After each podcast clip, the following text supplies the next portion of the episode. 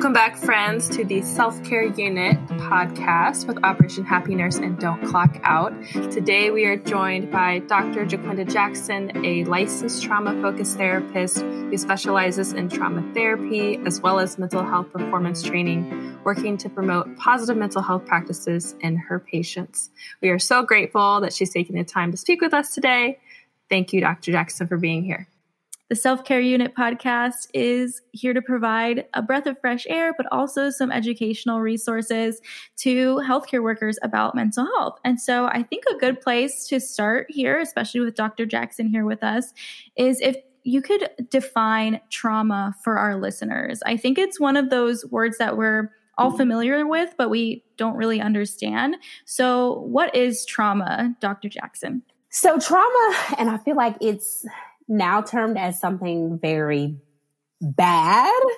But even though, let me back up. So trauma is either something happening to you. It can be a car accident. It could be um, physical abuse, sexual abuse, also to de- death, um, or even like a divorce. So a loss of something in which it impacts your ability to to like fully process through. Now, on the flip side of that, secondary trauma is what a lot of people experience, but they don't term it as trauma because it's always, or people will always say like it didn't happen to me.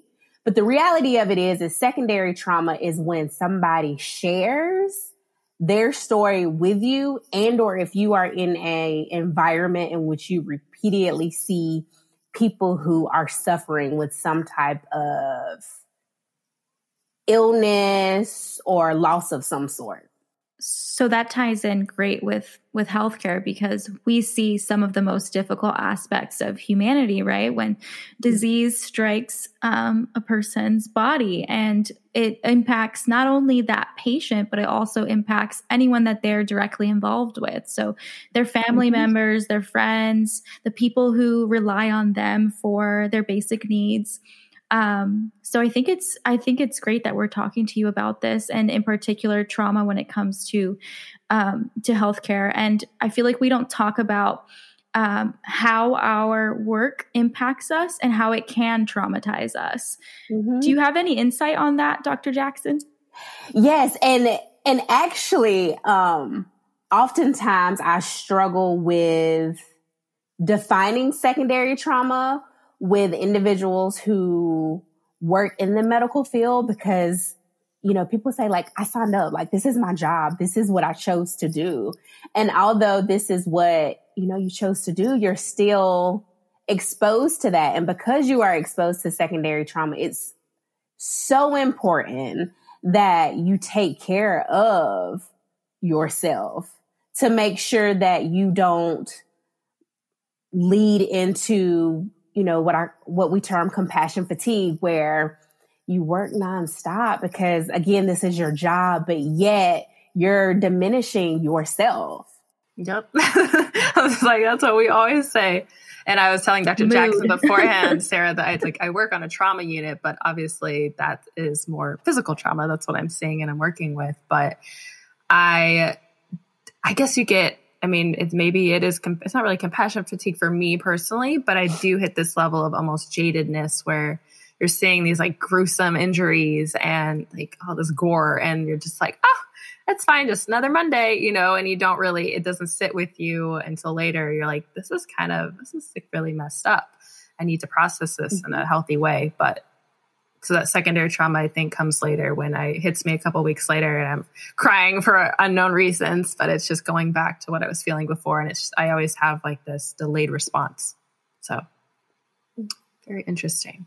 Yeah i i definitely especially during covid and obviously it's something that we have to talk about. I got to the point where i was experiencing so much um trauma, I, I would say, you know, excess death, uh, high acuity, poor outcomes, all of that led to a numbing of myself outside of work.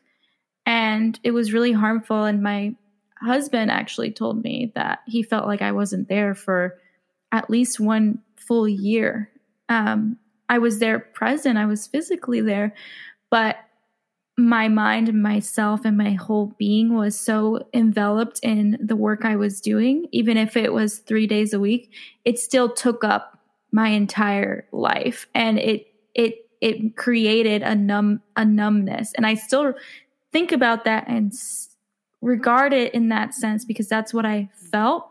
And when I look back on it, there's a lot I don't actually remember from the time that I worked um, through COVID and just 2020 through 2021, the end of 2021. It's hard for me to piece together remnants of that year and even like special dates. I'm not, I don't remember what we did for our birthdays in those years. I don't remember the 4th of July. Like, yeah. And it's tough. Yeah. And I was going to say, and, and trauma has a way of changing how the brain process um, not will process and receive information. So the more and more that you are exposed to it, we call it like a haze. Like you're actively like showing up, you're doing your job. But when it comes to really being present, although you're like doing, you're mentally not there. And oftentimes in the medical field, it's not acknowledged because again, it's like you, you gotta go. Like we have patients and you need to tend to these patients. So it creates the cycle of the numbness feeling like we're doing our job and we're not fully present. And the longer that it goes, that increases, you know, depression. It increases anxiety. I mean, and we discussed this earlier, but it increases like suicidal ideation. It's so, it's so, so real that oftentimes it just goes overlooked.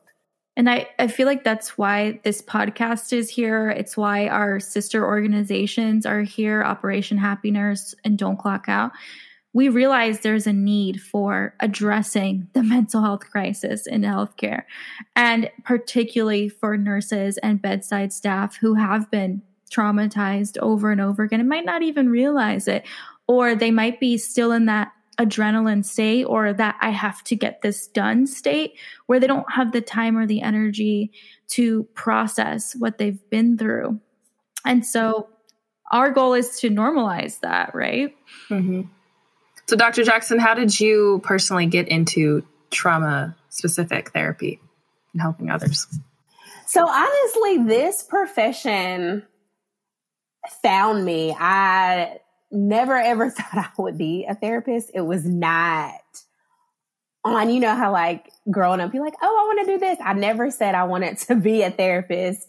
Um, however, I remember being in undergrad and the core group of friends that started college with me, they like our group got smaller.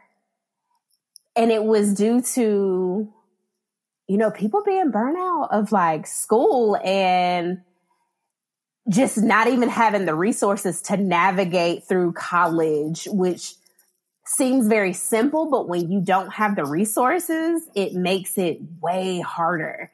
So I remember taking a sociology class and I just fell in love with people. Like we were studying groups of people and how people interact in groups. And I just like fell in love with it. And I literally asked my professor, I was like, what can I do? What kind of job do I have to have so that I can work with people? Like, I don't want to like work in the medical field. I want to like work with people and make people better. And at first I thought I was going to do like coaching, but I became a therapist instead. And your field is so needed and underappreciated, underfunded, and y'all deserve so much more support. And y'all also deserve mental health support, right? Because you have to deal yes. with all of us. yes. and, and I said earlier, I, I'm a therapist who goes to therapy. Oh, I love that. Yeah, I actually, so I went to therapy during the pandemic and um, we identified that I needed to start on an antidepressant. And because I was actually experiencing some very close to suicidal ideation symptoms. And so I have a question for you. So, with the pandemic, what type of mental health struggles have you been seeing amongst um, healthcare professionals and just the community in general?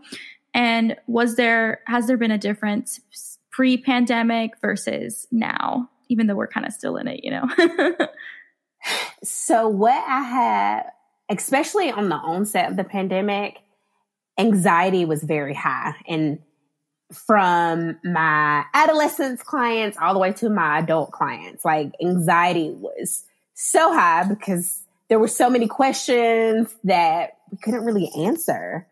Um, and then what I'm seeing now, anxiety is still high, but depression and suicidal ideation is is very high. And as a clinician, I'm very concerned as we transition into the holidays that you know, I, I have colleagues who are booked out until the end of January. So the lack of access is is very impending.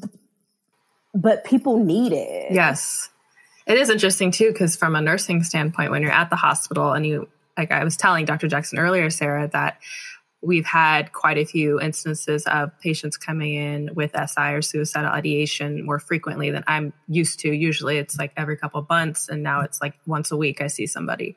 And usually they're young males. It's the system's kind of weird in the hospital because what will happen was, at least what I'm observing, is it's a yes or no. You know, you do you have your sitter there mm-hmm. bedside, make sure they don't hurt themselves, and have a, a, therapist come in every day and talk to them and see if they need to be held voluntarily, involuntarily, etc. But it's I I always leave with this uneasy feeling because I'm very much of the mindset is I think everyone should get help. You know, especially if you're in that headspace, if you've had multiple attempts, what have you. And it's hard for me as a nurse who makes these connections with these people and then they just go back home. And you're like well now i don't know what's happening mm-hmm. to them. I feel like i want to like follow them in a non-weird way and make sure they're okay. But you know you so it just goes back to that question. It's like oh well i'm fine. It's like well are you though? I mean you can say that and because you know that what that is what's going to get you back home. But i just worry about everybody i guess the nurse and me. So mm-hmm. it's just it's the system's weird from the inside you know when you're in the hospital so i don't know how it is outpatient but i'm just saying Well, and that's and that is my train of thought. I always say give them resources, give them access, even if it's like you know, unsure or because sometimes people and I think just with social media, you know, everybody posts stuff now. And so people have learned the system. So they'll say like, well, it was a thought that I had last week about harming myself, but I'm not thinking that this week. I'm still like, okay, you need some type of intervention or you, or there's further assessments that we can, we can, we can do. Yeah. Because it's like, what, what do you have to prevent you from going back into that state of mind mm-hmm. next week? And how right. can we protect you from that?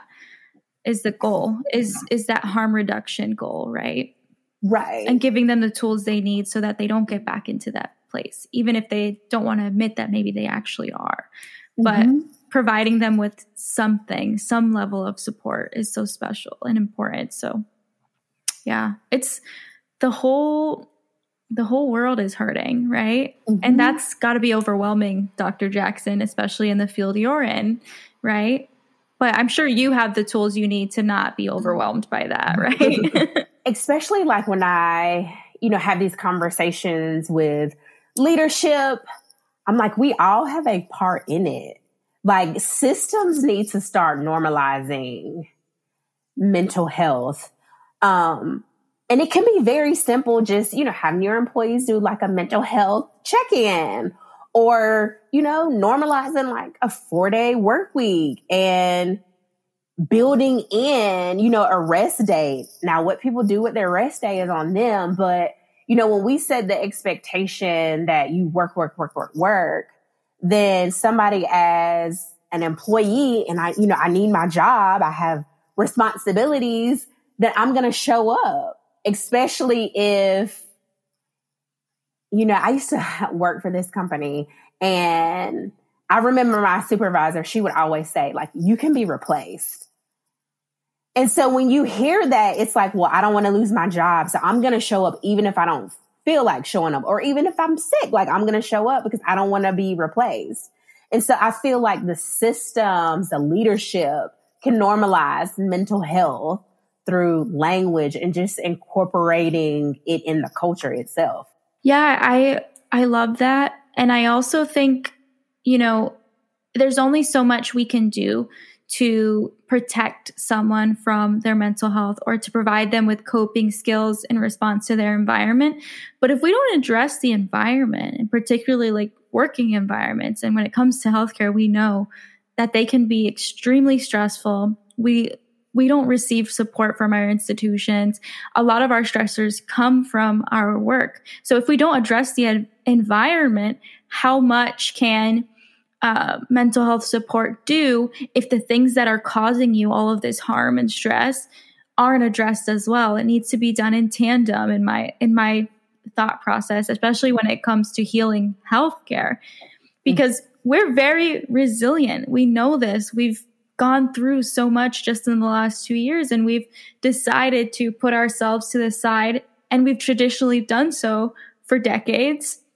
But at some point, it's not us that needs to do the work anymore, right? right? It's the people who employ us, the people who have the power to create safe work environments, and they're not doing so. And that's why so many fields, even outside of healthcare, are at a breaking point.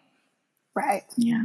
So obviously it's very specific for each person and their experience, Dr. Jackson, but how or what does the process look like when you're going through someone and going like into therapy with someone and you're one-on-one with them and you're trying to help them with a traumatic experience? Like how does that work from a therapist perspective? I'm interested. so it starts off with an assessment and my goal is to make or to create the environment where I want it to be safe, but I want it to be like a brave space so that not only, you know, can the client open up, but they feel that what they are saying isn't going anywhere. And the idea of them sharing is to heal and get better. Now, during the assessment, I tell all of my clients, there are going to be some days that you do not like me. But in the relationship, that lets me know that we are doing the work because the process is, it's not easy. The reward is great, but it's not an easy process because for a lot of us, whether it's trauma related or not, we're doing a lot of unlearning in order to implement healthy coping skills. And I feel like so much of it too is subconscious, or at least I know in my own personal mm-hmm. life, it's like random things will come up. Why am I the way I am? Why did I respond that way? And then it just goes back to childhood and things that happened, and you you don't realize that until I'm like 29 now, and things are coming up, you know, through therapy or what mm-hmm. have you, and it's just it's interesting how the brain works. Yeah, and and being okay with letting your brain like fully process that, like connect the dots. Cause oftentimes it's like, okay, I don't want to think about it. So we'll avoid or we'll like stuff it down and we will subconsciously tell ourselves like, we'll come back to it, but we don't. So being, you know, creating the space or the skill set to allow yourself to fully process through it is so important. Yeah, just from personal experience, introspection and like vulnerability is so, so hard like mm-hmm. looking at yourself and like how your childhood impacted you, how your own behaviors have changed as you grow into an adult and you start in a field, and how you can even be harmful towards other people, and acknowledging that and acknowledging how maybe your lack of coping skills has created. Um, barriers in your relationship or difficulties in your relationships and maybe you're shutting people out and like when you go through therapy and you find out these different things about yourself about why the why you are the way that you are for me i was like a a dam burst. And out of nowhere i started crying. I don't even know what it was that my therapist said but there was a release valve that just mm-hmm. went off.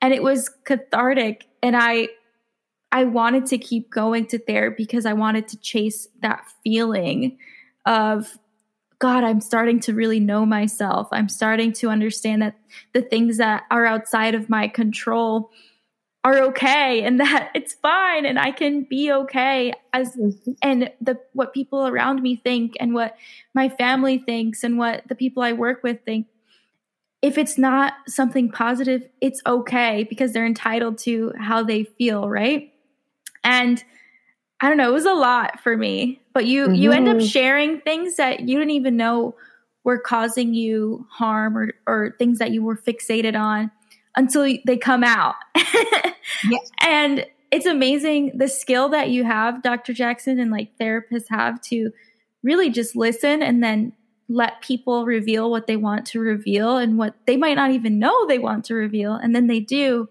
and then they process, and then it's just I don't know. I love it. I tell mm-hmm. everyone you need to go to therapy before yeah. you're in crisis. Go to therapy prophylactically just to see what's going on because I promise you it's right. probably something going on. right. that was a long tangent, tangent, but mm, but the, but the way you are describing, like as a therapist, I love when my patient can make the connection of like whether it's a behavior, whether it's, you know, a type of viewpoint that they have, but when they can make the connection and find out what it, where it stems from, and then have the option to like adjust and or if it's like, you know, now I want to make this part of my, you know, I call it the moral com- compass and this is what I'm going to stand on. Like those moments are magical. And you really do develop like a relationship with your therapist. And it's funny because you'll see the memes about it, but it's true. Like, how can you not? Like, you do have some form of bond. And it's bittersweet when you like graduate therapy. And I'm like, yeah. because they're like, Sarah, we've made so much progress. You went from two days a week to once a month. And I don't think you need this anymore. What do you think? And I'm like, but I love seeing you. but you're my I friend. go. you're my friend. And I love talking to you. But you're right. I'm okay right now. But mm-hmm. maybe I can come back.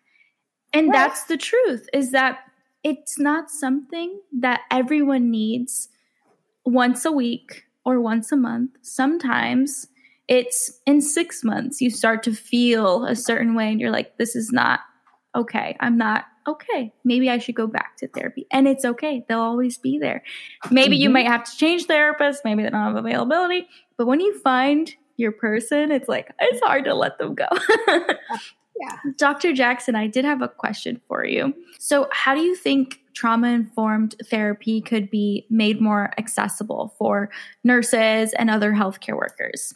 Honestly, um, I always struggle with especially in the healthcare, when it comes to like the EAP part of it, why there is not somebody contracted out who is trauma informed, even if it's like on a standby or a contractual basis. Um, because I think as a trauma informed therapist, there are some clients who come to me and you know, it's a two month process and then I transition them to another therapist. But I definitely feel like specifically for healthcare workers, there needs to be some type of trauma informed assessment done. Ideally, I would say every six months, but at least yearly to get an idea of where you are at in regards to like your trauma responses. And then if it's high, then connecting with a specifically trauma informed therapist. Cause I think too, in regards to different, um, employee assistant programs, oftentimes they just contract with therapists and believe that a general therapist can treat trauma when reality of it is, is that a trauma therapist just comes with specific training. Yeah. And like and the EAP is so varied across the country. So it seems like these organizations are like, well, six sessions should be enough to fix you. Here you go. That's all you got. And then you got to worry on it on insurance and use your copays, and maybe your insurance doesn't cover it. So, on top of the barrier of feeling like you might be retaliated against if you choose to go through EAP because your employer will know that you decided to go through it. And doctor mm-hmm. Jackson, you you and I have talked about this since the beginning of Don't Clock Out is the idea of on-site trauma therapy for these healthcare workers and like that's still on my top like list of priorities is like a pilot program at an institution where mm-hmm. someone like you can be present for these clinicians and just be there and it's not like a an invitation it's someone might need this at some point and we know this because we know that, and well, the general public might not know, but clinicians are ending their lives at work. That's the fact. Mm-hmm. They are ending their lives at work, and especially in healthcare. And so, how do we provide harm reduction? How do we prevent that? By letting them know that their their experiences and their thoughts surrounding what they go through is not normal and that they deserve support and that it's not just what you signed up for, it's how do we help you cope through what you've signed up for, mm-hmm. right? Mm-hmm. So I, I'm really hopeful, and I, I know we're going to work together, Dr. Jackson, on this. At yeah. some point, we're going to have this kind of project in a hospital because at the end of the day, we're just going to keep losing people and we can't afford to keep losing people like that. So we're at a breaking point. So I appreciate you so much. I'm just so happy you're here. like we all need a Dr. Jackson in our lives. and I mean, I think like having this conversation, like I'm so excited to have it, but I think this conversation should be normalized. Yes. Like it should be normalized. And even you know, as far as healthcare workers go, you know, meeting with a trauma therapist, it might not have to be like a full hour, but if you have someone there available, you know, when something happens, like maybe going off the floor for like 15 to 20 minutes, just to kind of like, whew. Because even, um, and I tell my kids this all the time, like feel your feelings. But when we especially my nurses and my teachers, like when you have to like leave one room to go to the other, you're telling your brain that what we are feeling does not matter. And so then it becomes normalized. So then, you know, that's when suppression happens. Yeah, that totally makes sense. Oh my gosh, yeah. And I I think to my my cousin, I always share this story, but my cousin was is a podiatry uh, physician. She's a podiatrist, but she was in residency during COVID in New Jersey. And they deployed the podiatry residents to the ICU and the emergency room in New York City, like ground zero of COVID. And she would tell me that they just didn't have the time to process anything. They would just keep going because that was the only way to keep people alive and that was the only thing that they knew how to do. They my cousin is still traumatized by this. She's mm-hmm. she's a podiatrist now. She's completed her training.